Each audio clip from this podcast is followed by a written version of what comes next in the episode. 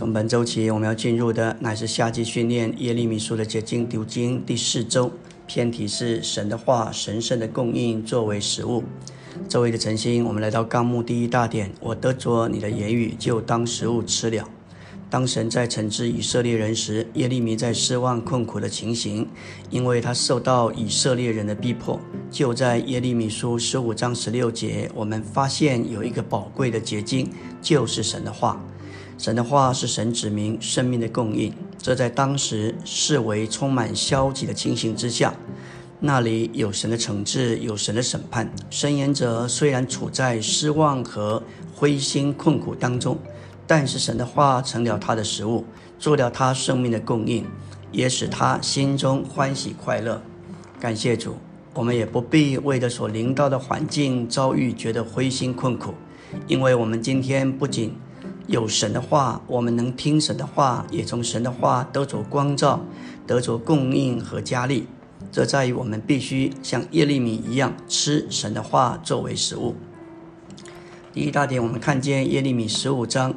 耶利米在耶利米的里面，并没有这样的想法，说要吃神的话。你读十五节就知道，十五节说：“耶和华，你是知道的，求你纪念我，眷顾我，向逼迫我的人为我报仇，不要向他们恒久忍耐，以致把我取去。要知道，我为你的缘故单受了凌辱。他被以色列人反对，要神为他报仇。在他天然的情绪里，他像大卫一样。”他要神为他报仇，但是到了十六节，耶和华万军之神啊，我得着你的言语，就当食物吃了。你的言语成了我心中的欢喜快乐，因我是称为你名下的人。这不是耶利米的思想，神似乎说，你要我眷顾你，但是你真正的需要乃是神的话。就在那一刻，当分赐神分赐到他里面。这就给他看见耶利米需要吃神的话，当他吃了神的话，他就得到神的眷顾，他里面就有心中就有欢喜快乐。感谢主，这岂不是也我也是我们的光景吗？我们常有这种报复复仇的观念，但是感谢主，当他得着了神的言语，观念改了，里面欢喜快乐了，这实在是我们需要操练的。圣经中第一件事，主要是说到神自己，神是源头，他是起源，他是头一位。首先是神，随后就有神的话，神的说话。创世纪一章一节说到，起初神创造诸天与地。第三节就是说，神说话了。我们的神不是哑巴的神，他乃是说话的神。他不仅做事，他说话，经上的话就是从他口里所出的。什么是神的话？提后三章说到神的话，就是神的呼出。神的呼出就是神自己把一些东西从他的话说话里面呼出来。我们要说到神今日在基督里作为那灵具体化身在圣经里，这是何等的奇妙！圣经里的神的话语乃是具体化并传输神，传输基督。传输那灵和生命的电线，圣经是神的呼出，把神、基督、那灵和生命传输到我们里面，就像电线，把电传输到建筑物里面。我们需要天天接受圣经里的话，使它安装在我们里面。我们同时也必须打开开开关，好让神、基督、那灵和生命。借着属天的电线传输到我们的里面。我们要说到圣经作为神的话，是由三种成分所组成的，包括基督、基督的死以及基督的复活。当我们读圣经，总该接受并享受这三项基本的成分，也就是基督，他包罗万有的死以及他的复活。我们所读的是不是神的话？这三个特点，这是非常好的试验。当我们阅读报纸、哦杂志，或是一些文学的作品，无法得着基督，也不能经历基督的死和复活。只有一本书，就是圣经，能够把这三件事带给我们。当初在以马五世的路上向两个门徒解释，圣经的话都是基督的说话，基督是神话语里主要的内容。